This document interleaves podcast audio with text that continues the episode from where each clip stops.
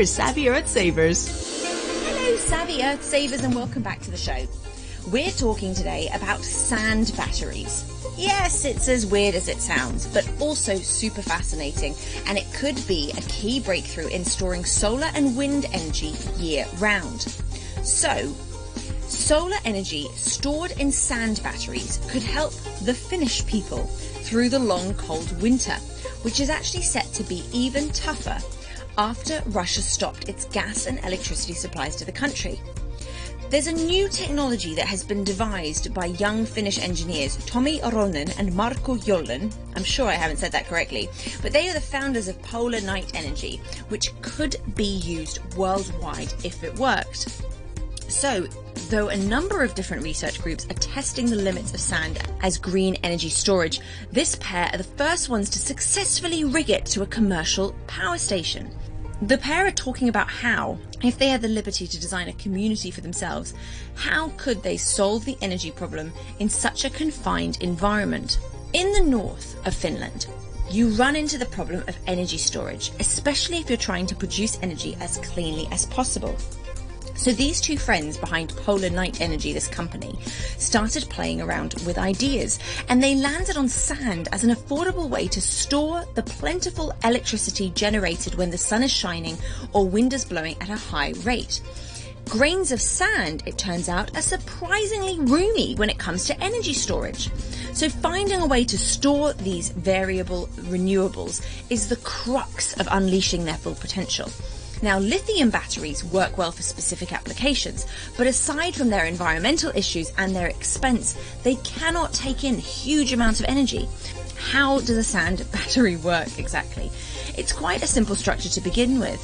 A tall grey tower is filled with low grade sand and charged up with the heat from excess solar and wind electricity. This works by a process called resistive heating, whereby heat is generated through the friction created when an electrical current passes through any material that is not a superconductor.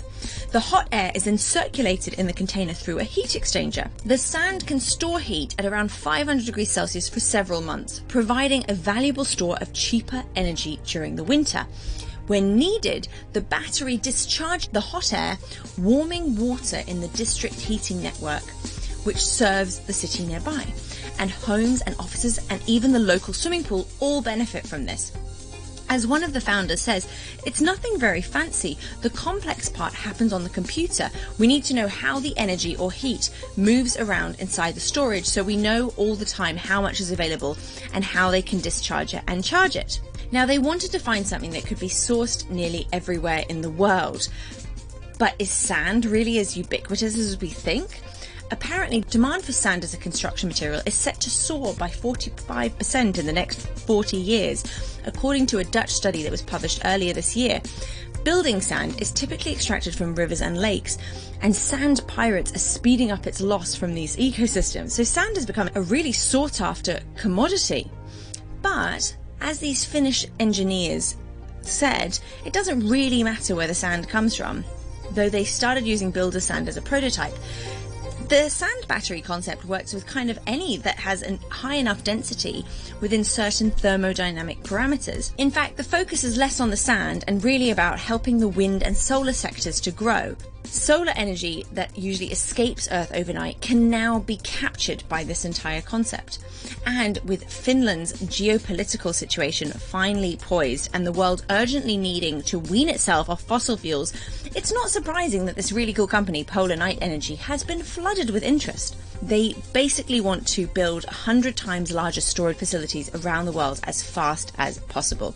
So, isn't that fascinating? Of course, we've talked a lot about batteries and ideas on the program before about it's not just about how you collect the energy, you have to be able to store it. And what a novel and fascinating thing that they've done, this company in Finland. I wonder if we'd ever see it here in Hong Kong. Until next week, bye bye.